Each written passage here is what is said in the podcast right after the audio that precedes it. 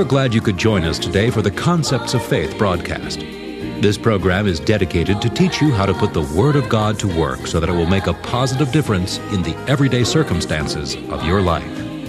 And now, here's Charles Capps. Now let me share with you and give you another example here in the Bible. The 17th chapter of Luke, you find the story there where Jesus, there was 10 lepers came to Jesus. And they're standing out there far off, you know, they had to stay quite a ways away.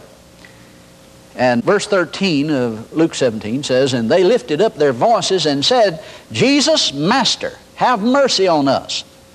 And when he saw them, he said unto them, Go show yourself to the priest. Now, what kind of answer is this? Go show yourself to the priest. Now, the only reason that you'd go show yourself to the priest was if you've been cleansed. That was the law. If you've been cleansed and if you no longer have leprosy, well, you go show yourself to the priest and he'll pronounce you clean. Now, they're standing there and Jesus hadn't prayed for them. He just said, Go show yourself to the priest. See, God sent His word and healed them. Now, the Bible says, as they went, they were cleansed. Now, see, the going was the corresponding action. As they went, they were cleansed. This was as far as they could go with their corresponding action at that point.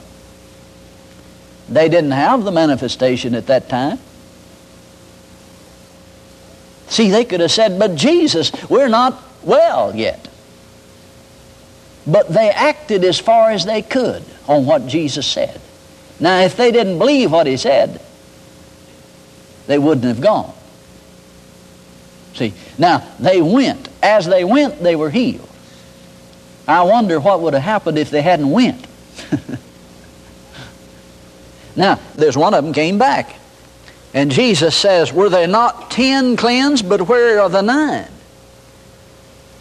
Now, as far as Jesus was concerned, ten of them were cleansed because he spoke the word over all of them. Go show yourself to the priest. There is times when corresponding action is necessary. See, go as far as you can with it in confessing the Word of God, and as far as you can, act as though it were true. But don't go out and do crazy things. See, don't go beyond your faith. So here are these ten men. I'm not so sure, but what nine of them didn't lose their healing. See, Jesus said, Were there not ten cleansed? Where are the nine? Then he turned to this man and says, Go thy way, thy faith has made thee whole. Or arise and go thy way, thy faith has made thee whole. Now notice, it was his faith. It was his faith. And his faith was released in his corresponding action. He went when Jesus said go. It's possible. Now, it doesn't say it in the Bible, and I know I can't prove it, but you can't prove that it's not so. so. So let's look at it from both aspects, and you can just take it or leave it. It's possible that the other nine did not receive the total manifestation. It's possible they said, Bless God, we're not going down there because we're not healed. I'm not going down and show myself to the priest. I have nothing changed. Look, I'm just as bad as ever was. But as far as Jesus was concerned, they were healed. But nothing else for him to do. He'd spoken the word. But you see, it's possible that sometimes there must be some corresponding action to some things, but take it as far as you can, but don't take it over into the foolishness. And see, you wouldn't have complete corresponding action until you had the full manifestation. Now, let's look at another situation. I want to use some personal experience. Now, I use these not to get you to try to do it this way, but to show you and, and give you, teach by example, see. I had, when I was farming, I had a crop of wheat. We had planted wheat and it didn't come up to a good stand. And I told the men that worked for me, I said, now, while I'm gone, if it gets dry enough, you plow that up. It's just, it's just not enough out there. My wife said, uh, let's just pray over that wheat and confess the Word of God over it and believe that it'll produce. I said, well, now, you know, I'm a faith man, all right, but, you know, you've got to have something to confess over. And I said, I just don't, it just don't look to me like there's enough out there to even use your faith on, hardly. So we went to a meeting when we came back. Why, It had rained and they didn't get plowed up. Well, began to look at it and it looked a little better. See? So uh, she talked me into it. So we went out there and talked to the wheat and spoke faith-filled words over it, read the Bible to it. Read over there in Malachi, see, where he talked about that God would bless the fruit of your ground and he had rebuked the devourer and so on. Just read the Bible to it. Spoke faith-filled words over it. Took the word of God and mixed our faith with it and confessed the promises of God over it. Well, to make a long story short, well, when we cut the wheat that fall, why, that field cut 50 bushel to the acre, which is a very good crop, you know. Now, some of the other cut as much as 70, but that cut 50. And see, our corresponding action was not that we went out there and started saying, well, we believe we got a good crop, so let's combine the wheat when we've got a blade. We confessed over it, we fertilized it, we didn't say, well, We've confessed the Word of God over it now. We're not going to fertilize it. We're just going to believe God's Word will fertilize it. See, you get people that do that sometimes. You don't throw away good business practices just because you operate in faith. See, you use common sense with it.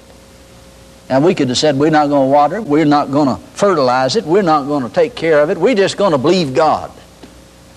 Well, you're not going to have a harvest either. You can have corresponding action, but you can't have the full corresponding action until you have the full manifestation. Now, see that especially over in the area where we were talking about healing is where it's the most devastating to people and causes some of the most problems is because people try to act as though they were healed even to the point of throwing their medicine away and not doing those things because they say, well, that'll prove I got corresponding action. But you see, that's what gets a lot of people in trouble. So have corresponding action as far as you can toward the thing. Now, in the area of sickness, in the area of healing, your corresponding action toward that would be confessing the Word of God daily. Now, there's people that'll tell you this, and I'm not going to criticize them, I just disagree with them, that if you're confessing you're healed, then why would you be taking medicine? If you're not sick, why would you take medicine? You're taking medicine for something you don't have. You do have it. Just saying you're not sick is not going to make you not sick. If you're sick, you're sick. Now, you don't want to go around confessing you're sick all the time. you understand what I'm saying? That doesn't mean you're denying it, but you just don't want to give assent to it. You don't deny that it exists. You deny its right to exist in your body. Now, I'm going to say that again. You don't deny that you're sick. You deny the right of that sickness to exist in your body, and you confess the Word of God over it. And this is corresponding action toward that. See, you're calling for a manifestation of healing. And until it's manifest, you don't have the full corn in the ear. So you would not have full corresponding action toward that. Now, if you will operate on that basis, you'll find out it'll help you. You use your faith as far as you can to the point you're developed to. And then there'll come a day like the man did that I was telling you about that confessed his healing while he was taking his medicine when he had the full manifestation the full fruit. When the fruit is brought forth, then immediately the sickle is put in, then you'd have full corresponding action toward that thing. Now let me give you another example. There was a piece of property that was available to us there in England, Arkansas, right next to my office. The man had it up for sale, and I made an offer on it. And he turned it down. I thought it was a decent offer. And uh, the real estate lady said, Well, I believe he'll eventually get it. Said, I'll kind of keep an eye on it. Well, when I made the offer on it, I went out and walked around the piece of property. I talked to it, I spoke to it, just like Jesus said in the sixth chapter of Luke. He that cometh to me and heareth my sayings and doeth them, I'll show you who he's like. Like the man that built his house, dig deep, laid the foundation on a rock. When the stream beat vehemently against it, it could not shake it.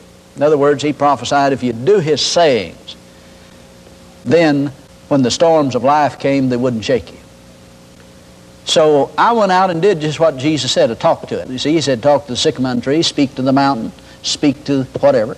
So I walked around this piece of property and talked to it. See, this is a principle of the kingdom, calling things that are not. And I said, Ground, I'm talking to you. I call you into the ministry. And Jesus said you would obey me. So I say you are mine in Jesus' name. I call you into this ministry. And I just walked around over it and talked to it, claimed it with the promise of God. Now you have some people that say, well, now bless God, I don't believe in this name it and claim it stuff. Well, I do. God named it and I claim it.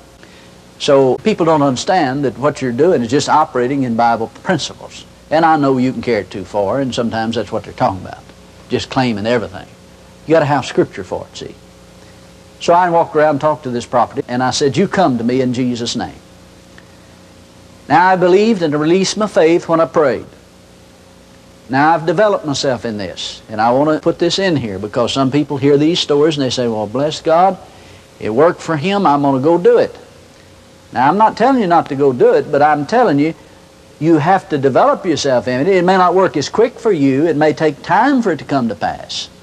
The more highly developed you get in releasing your faith in your words and believing what you say will come to pass, the quicker you'll have the manifestation. I appreciate so much you joining us for the Concepts of Faith broadcast today. I'm excited about the series I'm offering this week. It's called The Intent of the Word. It's one of my favorite series. And of course, I know some of you are going to say, I think all of his series are favorite series, and I guess they are. But it is an intense teaching on the intent of the Word. Offer number 7243. If you don't understand the intent of what was said in the Scriptures, you can miss it altogether. That's two CDs for $15 plus $4 postage and handling, a total of $19. Now, in this series, we talk about the fact that there are many scriptures that if you don't search out the intent of the word, you can miss it a hundred miles. You know, Jesus told the story, said, Which of you would have a friend if he went to him at midnight and asked for bread? And he'd say, No, my children with me in bed, and I cannot rise and give you. He said, Which of you would have a friend like that? A friend would not get up and give him bread just because he was his friend but because of his importunity. Now, the word importunity means barefacedness or boldness. People say, well, it was importunity of faith. That's right. But when you say importunity of faith, you're talking boldness of faith. He'll rise and give him as much as he needeth because he came to a friend at midnight believing that he would receive. And he didn't say he knocked. Everybody said he just kept knocking until he finally opened the door, but they didn't say a thing about him knocking.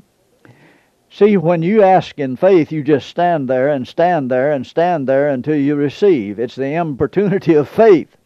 And this series will help you understand some of these hard to understand scriptures if you haven't understood the intent.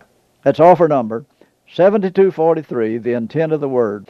Two CDs for $15 plus $4 postage and handling, a total of $19. We have a toll free order line 1 877 396 9400. 1 877 396 9400. Until tomorrow, this is Charles Capps reminding you the enemy is defeated, God is exalted, and Jesus is coming soon. To order the product offered today, call 1 877 396 9400 or write Charles Capps, P.O. Box 69, England, Arkansas 72046. A complete list of CDs, books, and DVDs are available online at charlescapps.com. Through the website, you can listen to this radio program again and subscribe to our podcast. This broadcast is sponsored by Charles Capps Ministries and our listeners in this area.